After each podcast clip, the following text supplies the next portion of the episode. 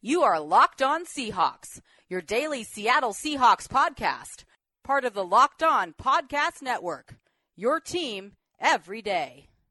Greetings, 12s. This is Corbin Smith, your host for Locked On Seahawks, along with Rob Rang. Free agency and the trade market are heating up. Tons to talk about with the calendar flipping to March. Let's get to it. Now for your lead story here on Locked On Seahawks. The biggest news story in the NFL today didn't happen in Seattle, but it could have some implications for the Seahawks in the next few weeks.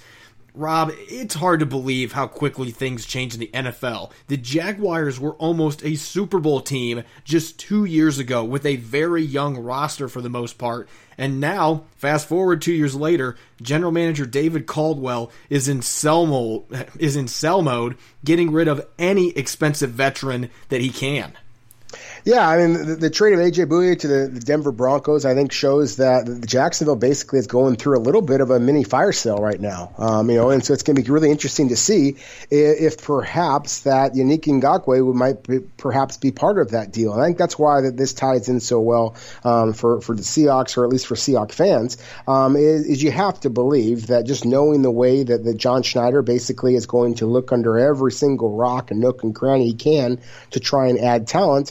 I'm sure that he likely did make a phone call, just kind of investigating what was going on with Bouye, just considering that that's an area of concern for Seattle. And then again with Ngakoue, and the Jacksonville Jaguars do have a lot of talent, Corbin, or a lot of talent, Corbin. You're absolutely right. And so I think that it is, it's a big story, obviously, in Jacksonville and Denver, but it's a potential story in Seattle. And so I think it's absolutely the story that we should be talking about today. Yeah, after seeing Bouye go to the Broncos today for a fourth-round pick, I mean, you're trading away a guy just a couple years ago had six interceptions in his first season with Jacksonville, the year they went to the AFC Championship game. And a couple years later, I mean, things just fell apart there. And you had players like Jalen Ramsey that forced their way out of town. There's other players like Ngakoue that have made it clear, I don't want to sign a long-term deal here. I'm kind of surprised David Caldwell at this point still has a job with all the upheaval here, because this did look like a franchise that was destined to have a perennial playoff contender in Jacksonville after nearly getting to the Super Bowl a couple years back, and they've just never recovered after giving up a fourth-quarter lead and allowing the Patriots to come back and win that game. And now a lot of the players they've paid top dollar for are just chewing up huge chunks of their payroll, and after trying to overhaul things last year with the same roster for the most part, they bring in Nick Foles. Everything just did not work out, so now they're back to the drawing board. And like you said, it's a fire sale. Now you got to wonder if the Seahawks are going to be interested in shopping at this fire sale. And one player that immediately jumps out to me that I've seen a lot of rumors about today, and I'm not surprised here, defensive end Calais Campbell. And I'm going to make an argument here. He belongs in Hall of Fame discussion. He has been that good of a player since coming into the league back in 2008. He spent most of his career with Arizona. Seattle knows him very well, an NFC West nemesis that always killed them in head-to-head matchups. Last year's numbers, not quite as good as they've been. He's going to be 34 years old here soon. So he's a little older player, but he still had 6.5 sacks, nearly 20 quarterback hits last year. You look at his career as a whole, 201 quarterback hits and 88 sacks at 300-plus pounds. And he hasn't had a year with 10 tackles for loss or fewer since 2009. So this guy has consistently been one of the best defensive linemen, stuffing the run and getting after the quarterback over the past 10, 11, 12 years, and he's been durable too. He's played in 16 regular season games 5 straight years and 10 times in his NFL career. He's certainly a guy the Seahawks have had interest in the past.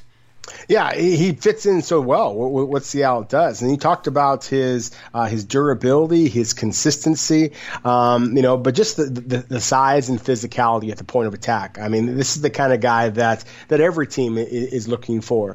I think the only reason that he would not be a Hall of Fame player, because I absolutely agree with you, he's that caliber of a player, is just the fact that he played all those years, the Arizona Cardinals, when they weren't a very good team. And in Jacksonville, of course, they had a taste of success, but as you you kind of documented there that, you know, things are going downhill fast in Jacksonville. And so to me, that would be the only reason that he does not get that type of attention, because this is a terrific football player. Of course, Seattle fans will remember him so well in Arizona. You might remember just this past season when Seattle went up against Cincinnati in that very first week of the season, and Pete Carroll kind of talked about Carlos Dunlap and what a monster he is. To me, Carlos Dunlap is a very good player who I don't believe is quite as good as Calais Campbell. So I think that we're talking about very similar long arm, very strong, very powerful, and yet shockingly quick as far as pass rushers as well. So while I think that there's going to be a lot of people are going to talk about Ngakoue, and there's going to be some fantasy football enthusiasts out there going to mention names like Leonard Fournette and guys like that. But yeah, I think Campbell, if Seattle is willing to roll the dice, he only has one more year on his contract and he's due a lot of money. But at the same time, if Seattle is in kind of that win now mode and they're unable to retain a Jadeveon Clowney, or find somebody of similar talent, then yeah, I think that Campbell might be somebody that the Seahawks would be wise to be making all the phone calls they possibly can about. And I think you might be able to pry him out of Jacksonville for a third-round pick and maybe even a fourth, because he only has 1 year left on his deal. He's an aging player, still a very productive player at that. I think the one big issue here, if Seattle doesn't re-sign Clowney, then obviously they have cap flexibility, but Campbell has a $17.5 million cap hit in 2020. If I was trying to orchestrate a deal, I would try to set it up that you're working with a restructure or adding another year in his deal to try to lower that cap hit. And you know that he would have interest playing in Seattle for a contender at this stage of his career. So I can't say it's impossible that's going to happen, but that cap hit to me is the most prohibitive thing from stopping anybody, including the Seahawks, from making a trade to acquire a very good player in Calais Campbell. And then, of course, there's the whole topic with Yannick Ngakoue, who a lot of fans were saying the Seahawks should sign him in free agency. He is not going to hit free agency. All reports indicating that Jaguars are going to franchise tag him. And I would think this is setting up for a trade because he's made it clear he doesn't want to sign a long-term contract with Jacksonville. I would not be surprised if he pulls a Jadeveon Clowney and refuses to sign his tender unless he's getting traded to a team he wants to go to and he has an extension that's part of that deal. Kind of like what Seattle ended up doing with Frank Clark last season. Rob, this guy had 37.5 sacks, 85 quarterback hits his first 4 NFL seasons, and he's just 24 years old. I think the Seahawks have to at least inquire there once he signs his franchise tag or has it placed on him at least. They need to inquire about his availability because even if you have to give up a first rounder because of his age, the fact that he should be just coming into his prime and he's already been an elite pass rusher off the edge, I think you have to consider shopping your first round pick for a guy like that. Oh, absolutely. I think Ngakoue is the best pass rusher that Seattle has any remote chance of acquiring, in my opinion. And that includes the draft, that includes all the free agents, that includes Jadeveon Clowney. In terms of just pass rusher, as you just talked about, I mean, his statistics, his age, his speed off the edge, the fact that he is a clean schematic fit as that Leo defensive end. Now, that said, he is not the run defender, and we know that Seattle's run defense last year was abysmal. You look at the division in which they play, you have to be able to stop the run if you are going to be able to compete with the 49ers and the Rams to a lesser extent, and we'll see about what Arizona's doing. But at the same time, I just don't think that Seattle will go all in Ngakoue in any type of a trade unless they are able to also kind of supplement their defensive line to make it a little bit tougher against the run. And then you can get a guy like that. So if you're not going to go with Ngakoue, then maybe one of those speedy pass rushers like a Vic Beasley or a Bruce Irvin might be kind of a consolation prize that you can get for a lot less dollars. But for right now, yeah, I don't think that John Schneider is calling to investigate. I think that he's calling probably daily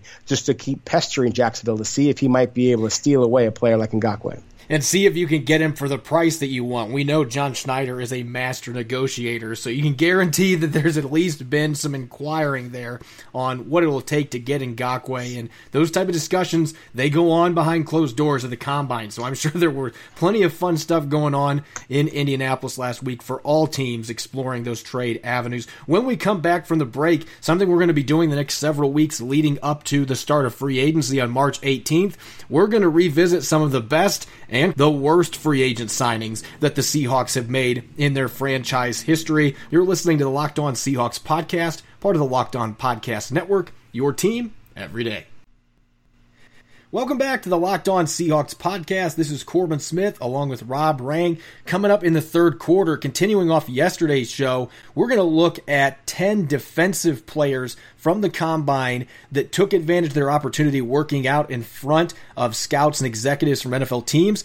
Maybe players that have the right traits and physical skill sets to match with the Seahawks schematically. We're going to look at some players that bolstered their stock. All right, let's talk free agency here, Rob. Free agency's coming up on March 18th. March 16th is the day that legal tampering is allowed, although I'm pretty sure there's some illegal tampering going on for all 32 NFL teams, and there has been for several weeks, but that's the date that they're allowed to start discussing contracts. We're going to look at some of the worst and some of the best free agent signings that the Seahawks have made in their franchise history. Let's start off on the bright side. I like being positive first here, and we're going to be fairly recent with our first pick for best free agent signings, and I think we could maybe look at this as a pair deal because the Seahawks signed two edge rushers for a pretty good price in 2013, and that would be when they signed Cliff Avril as well as Michael Bennett to two-year contracts.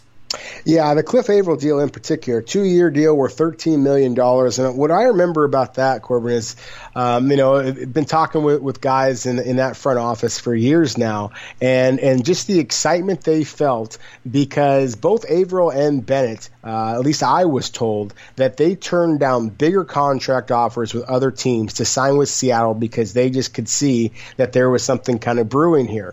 And so some of the executives I kind of spoke to, they just said, hey, how exciting is that players are actually taking less money to come to Seattle? And that, of course, was so opposite of how things were for so long that you basically had to give extra money. You had to do some of these extra things like fly people in on private helicopters and all those kind of things just to try to wow them, to convince them to move all the way over here into darn near Alaska, in Seattle. And so that was, it felt like a turning point in terms of kind of the NFL landscape and how others were viewing the Seahawks, and obviously Cliff Avril being very successful statistically, helping Seattle win their first championship, and obviously wound up being one of the best free agent signings in Seahawks history.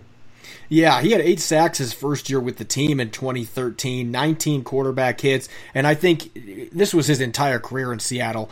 He was one of the best playoff performers that they had on either side of the football. I still believe if he does not get a concussion at the end of the Super Bowl against the Patriots, he missed most of the second half. If he plays the rest of that second half, we don't have to worry about that awful interception that happened at the end of the game by Russell Wilson. The Seahawks win convincingly in that game. Everything changed when he was no longer on the field because the first half, Tom Brady, he was just after him every play, it felt like. And then once he was out of the game, Brady was able to get comfortable in the pocket. He started throwing those crossing routes and hitting them with the short to intermediate stuff, and the Seahawks had no answer for that. And not having Jeremy Lane out there was big too because they didn't have a backup slot corner. But the Avril injury was clearly the biggest one. And you look at just his career as a whole in Seattle, it's unfortunate that it ended the way that it did with the neck injury. But his last full season, they had given him a big contract by that point that he had earned, 11.5 sack season in 2016. So he rewarded the Seahawks for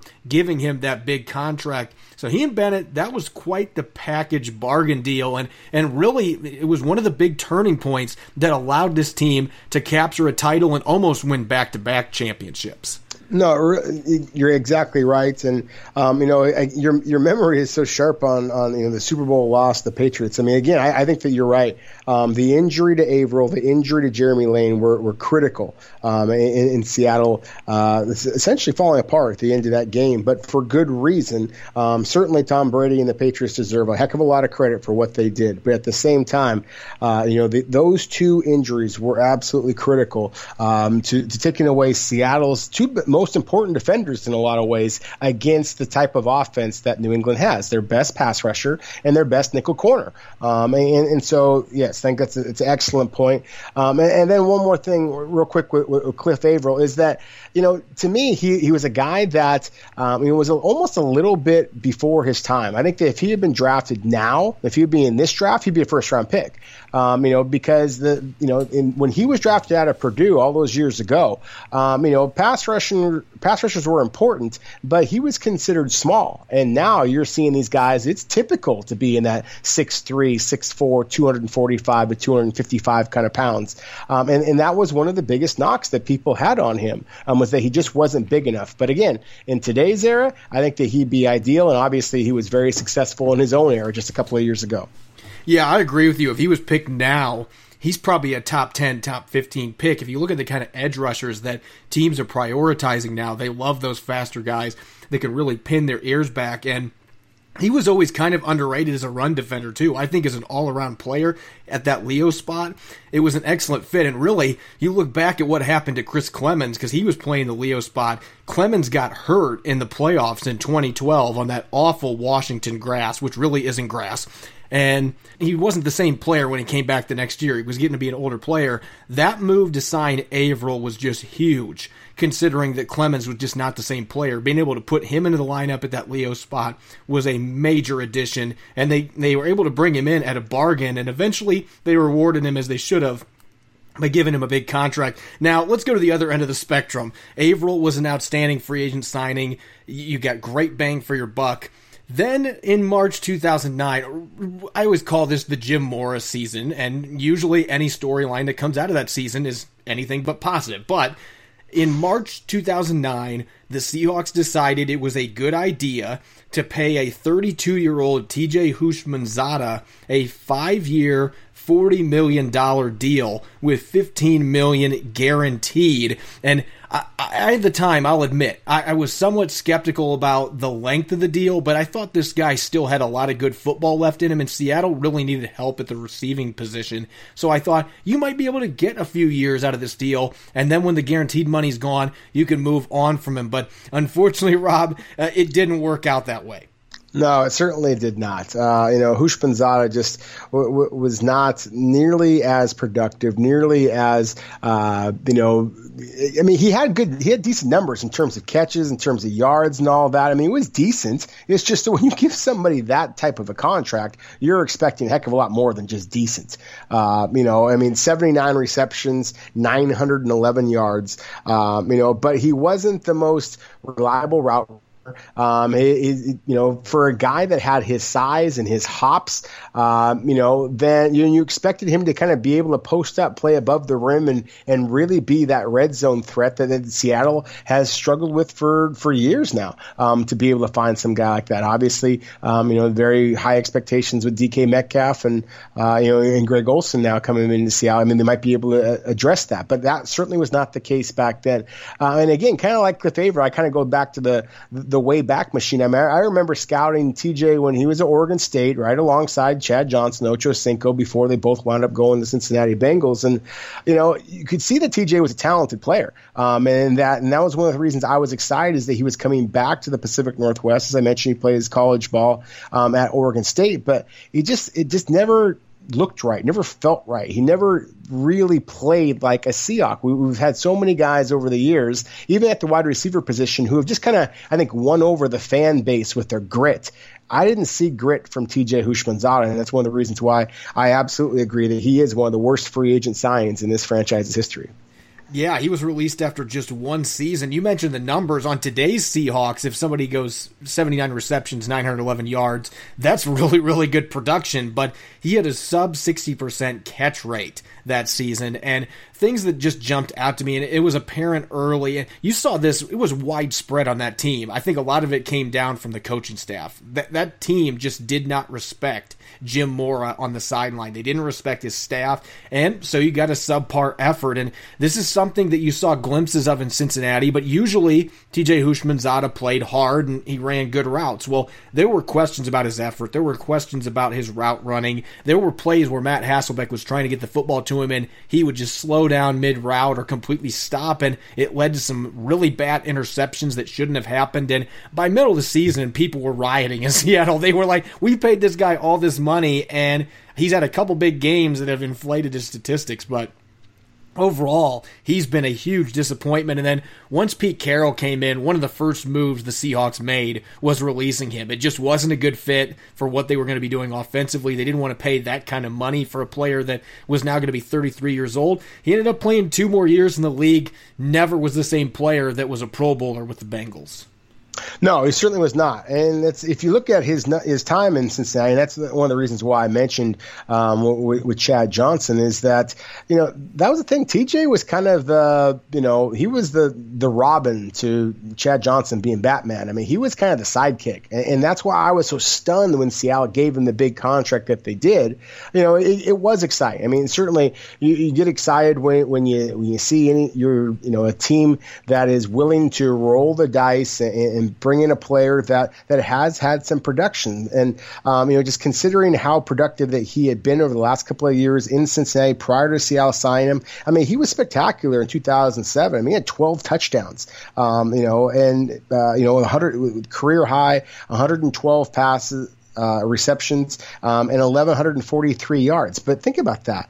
112 passes for 1,143 yards. That's only averaging 10 yards a reception. I mean, that's the kind of guy that he was. He was a possession receiver and a complementary possession receiver with that.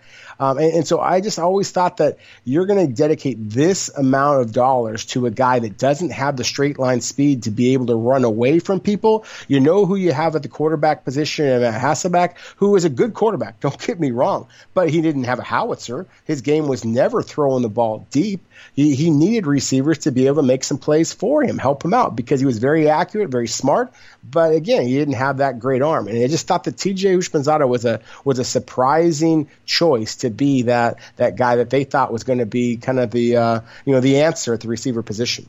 Coming up next Tuesday, we'll take a look at another great offseason free agent signing and another one that falls in the Houshmandzadeh category that didn't necessarily work out. We'll be doing that all the way up to the start of free agency on March 18th. Coming up in the third quarter, the combine's in the books. Yesterday, we kickstarted this with the offensive side of the ball, looking at players that bolstered their stock in Indianapolis. We're going to swing to the defensive side, looking at some prospects who really helped themselves make some money come draft time and maybe good fits for the Seattle Seahawks in April. Don't go away. You're listening to the Locked On Seahawks podcast, part of the Locked On Podcast Network, your team every day.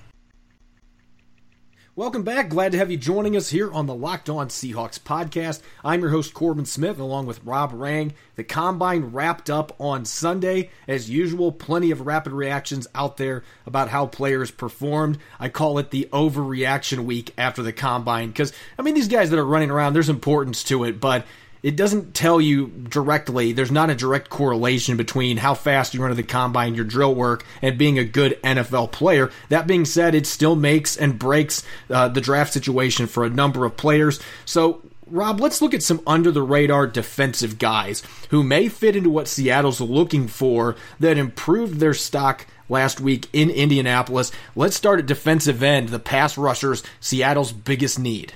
Oh, yeah, it is Seattle's biggest need, and this guy that I'm going to start off with is not necessarily under the radar. I mean, considering that he played his college ball at Florida, and he has basically been kind of flashing elite athleticism throughout his entire career, but at the same time, he's a little bit off the radar because Jabari Zuniga is a guy who struggled with durability throughout his career, and that's why he is likely to be available perhaps to Seattle in the late portion of the second round, even though you see flashes of first-round talent. He's a guy who I think reminds me a lot of Everson Griffen when he was coming out of USC all those years ago. And we've talked a lot about the real Everson Griffen and what a fit that he might be if Seattle was able to pry him away from the Minnesota Vikings. But Zuniga is a young player, 6'3", 264 pounds, and had a terrific showing at the Combine. When healthy, that's what he's done, is he's been a difference maker. 4.64 seconds in the 40-yard dash, among the fastest of all the defensive linemen tested, 29 repetitions in the bench press, a 33-inch vertical. And I mentioned the vertical and the bench press specifically because that's the explosiveness. And that's, of course, so critical at the along the line of scrimmage. And so he he is a player who, again, you're going to see some flashes. I think that if Seattle was able to get him, then he would be able to help their pass rush. The question you have is the fact that he did struggle with injuries basically throughout his career, missed several games in 2017 in this past season, Corbin. I mean, he basically missed the second half of the year with a high ankle sprain that some questioned if maybe he should not have been able to come back from a little bit earlier. So that's one of the things that makes the combine so critical for him is, you know, he has the athletic ability. Was he able to convince people of his toughness and his commitment during the interview process as well? So you got a prospect from one of the blue bloods of college football. I'm going to look at one of the mid-level guys that always wins. We talked about one of their tackle prospects yesterday. I'm going back to Boise State at edge rusher here, and that would be Curtis Weaver, a player that I have seen draft grades late first all the way to mid-third. He's perplexing in terms of draft grades because, you know, some guys view him as a top edge rushing prospect, and there's others that just don't know if his skill set translates to the NFL level. But I look at the size. He's 265 pounds, so he's got the build to be able to play defensive end as a 4-3 guy. 34.5 sacks the last 3 years for the Broncos, so he knows how to get after the quarterback in a number of different ways. He's got some developed counter moves, and I thought his athletic skills at the combine, he didn't run the 40. A lot of these edge rushers did not, but he posted a seven-second flat three-cone time, which I think is pretty darn impressive for a 4-3 defensive end, and he had a really good short shuttle time as well. This guy's a pretty explosive athlete. My biggest concern with Weaver moving into the NFL, though, playing that 4-3 spot, I thought he was pretty vulnerable against the run, mostly from a technique standpoint. If the right defensive line coach gets a hold of him, I think the mentality's there for him to be a good run defender, but it's an area that he's going to need to be coached up. But if Seattle's looking for somebody in the second round, maybe even the third, depending where he ends up falling, I think he's a second-round guy. But if they can get him with one of those two picks in the second round, he can get after the quarterback right away in Seattle, and you can develop those other skills. Looking at the defensive tackle position now, swinging to the interior, you mentioned Clowney might be gone. There's a chance Jaron Reed will be gone as well, and the Seahawks will have to try to find most likely a new three-tech that can play that one-gap responsibility in Seattle's scheme. Yeah, they will. And so that, fortunately, there are some guys that play that position that are going to be available, and Seattle may be in very good position to be able to take advantage of that. One of the players that I'm a big fan of is Justin Madubuike from Texas A&M. Now, you know, yesterday I probably angered some of our very loyal listeners, and thank you, by the way, listeners, but because I kind of begged out of a question about Yetur Gross-Matos and the idea of should he be Seattle's primary pick, and I said that, you know, entering this process, that I gave him a late first to second round grade. Well, Madubuike is a guy that I gave a first round grade entering the season. He was a little inconsistent, but at the same time, as you talked about, Corbin, I mean, Seattle's going to need one of those three technique, those interior guys who have the quickness and the burst to be able to provide some pass rush from the interior, especially when you're talking about again, this division and some of the it's going to be all about the running game. You have to be able to get some pressure from the interior because the quarterbacks generally, especially with the Rams and Arizona, are going to get the ball out so damn quick. And that's what Madubuike's game is just his burst. 4.83 seconds in the 40-yard dash certainly demonstrates that for a 300-pound guy or 293 pounds. And then a 31 on the bench press. So not only does he have terrific quickness, but he also has the power to hold up the point of attack as well. I'm going to go with a little later round prospect in McTelvin Agim from Arkansas. He's right in that weight threshold the Seahawks like. You and I talked about this last week. They've actually drafted, most of the time when they've gone defensive line in the interior, they have drafted three-tech guys that can play at one gap, that can penetrate, that are in that 290 to 305-pound range. So Agim is a little bit bigger maybe than they look for at 309, but it's close enough. I think they'll look at him. And the fact he ran a sub-5-second 40-yard dash, had 27 bench press reps, so he was almost as explosive in that category as Madubuike. 14.5 sacks in college. This is a player that could be able to come in potentially and play right away for you, at least as a situational rusher in the interior, and develop into a rotational piece for you that I could see available in the 4th or 5th round. You could get pretty good day 3 value with this particular player. I don't know what he's going to look like at Arkansas's pro day as far as the three cone and short shuttle drills go. That'll be important to determining who picks him, where he ends up going. He only did 2 drills at the combine, but the 2 that he competed in and with his weight, I think he matches up well with what the Seahawks are wanting to do in the interior defensive line, especially at that three-tech position. Now swinging to linebacker. Obviously, the Seahawks picked a couple guys at the position last year. They brought in Cody Barton and Ben Burke-Irvin. They've got most of their starters coming back from this past season. The only guy that's kind of up in the air is Michael Kendricks. We don't know what's going to happen with him coming off a torn ACL. He's a free agent, but most of that group has been kept intact. That being said, K.J. Wright isn't getting any younger. Bobby Wagner's not getting any younger. So if there's a position they could surprise and draft at some point in April, it might be the linebacker position. It might. As you talked about, Bobby Wagner and K.J. Wright, as good as they are, they're obviously aging. You don't know what's going to happen with Michael Kendricks. I was very impressed with what you saw from young Cody Barton and certainly Ben Burke-Irvin and his limited opportunities as a special teams player. I mean, he was the special teams demon that we thought that he would be. At the same time, both those players need to certainly get bigger and stronger if they are going to be able to contribute as full-time starters in the future. So I think that there is a possibility that Seattle looks to address that position in this draft class. And, one guy who just screams Seahawks, every time I watched him, he reminded me so much of K.J. Wright, just with his positional versatility. He played inside linebacker, he played outside. They asked him to slide down and rush the passer at times. That's Malik Harrison from Ohio State, 6'3", 247 pounds, so just a couple of pounds lighter than some of those defensive ends that we talked about. So that can be the pass rush avenue. 4.66 seconds in the 40-yard dash at 247 pounds. So one of the things that I've seen about Harrison and I've always really appreciated about K.J. Wright is that for a big man with long arms, he did a really nice job in coverage and just his awareness. Harrison is not as instinctive as K.J. Wright is, but he has a similar size and athletic ability, and he was at the fastest among all the linebackers. Again, 247 pounds, the fastest in the three-cone.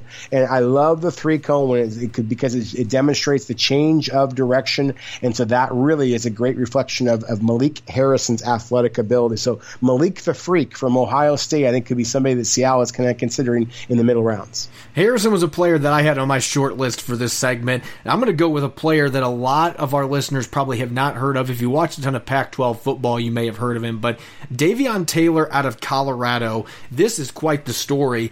Because of his family's religion, he couldn't play football games on Friday or Saturday, so he only played in one game in high school. He practiced. Can you imagine that? Only being able to participate in practice, you can't actually play in the games.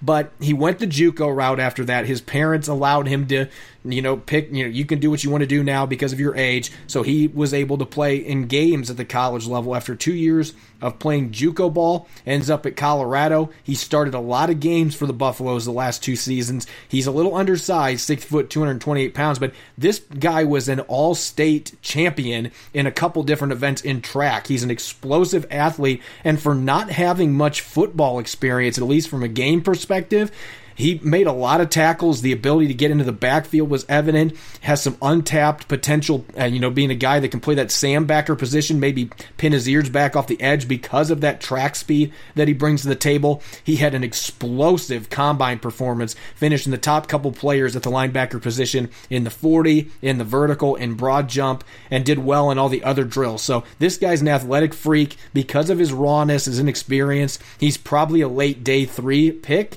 but I could see him being a player the Seahawks are very intrigued by. Let's go to the secondary here real quick, Rob. We've got time to talk about one player at the cornerback or the safety position.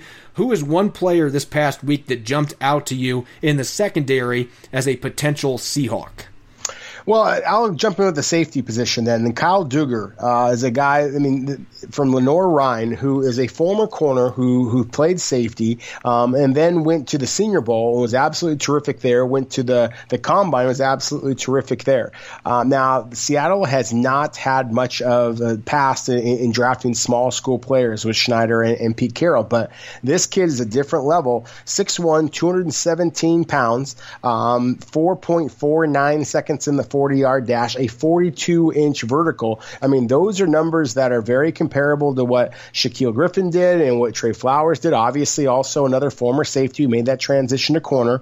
I talked to Kyle Duggar at the Senior Bowl specifically about if teams had asked him about moving back to corner, and he kind of gave me the, you know, a smile and just said no, that most people have talked to him about just remaining at safety, but that's because he was a dominant safety, you know, at that level. He also was a terrific kick returner, and so again, because of the positional versatility, the size, the speed, everything about him, I think screams Seahawks. And if he is still available in the mid rounds, I think this guy is a second round pick all day long. But if he is available in the mid rounds, then I think he might be one of those players that Seattle may have to eschew other needs and go for a guy like this, just because again, all the boxes that he could check.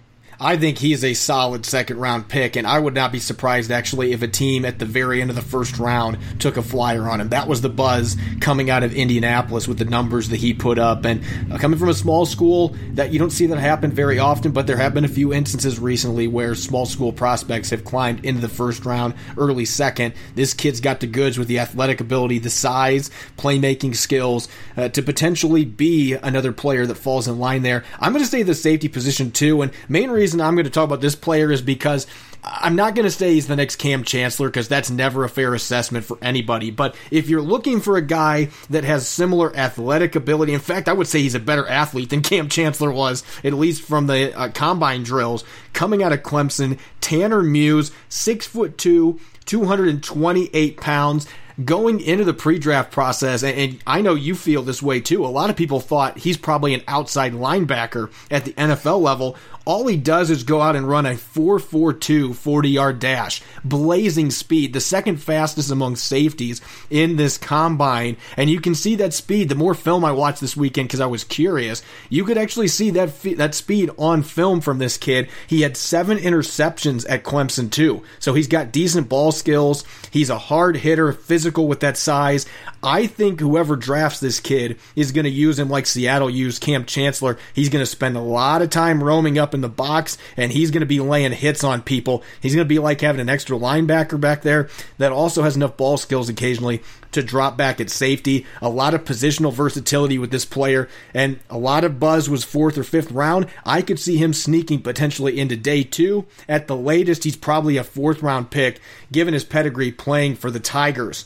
Make sure to follow me on Twitter at Corbin Smith NFL. You can follow Rob at Rob Rang. If you'd like to be a featured sponsor for our podcast, you can contact me, LockedSeahawks@gmail.com. You can subscribe to our show on Stitcher, iTunes, Spotify, whatever your preferred podcast platform is, by going to our website, LockedOnSeahawks.com. Coming up on tomorrow's show, we're going to discuss some potential cap casualty candidates for the Seahawks, the latest on Jadeveon Clowney's market, and much more. Hope you'll be listening in. Go Hawks!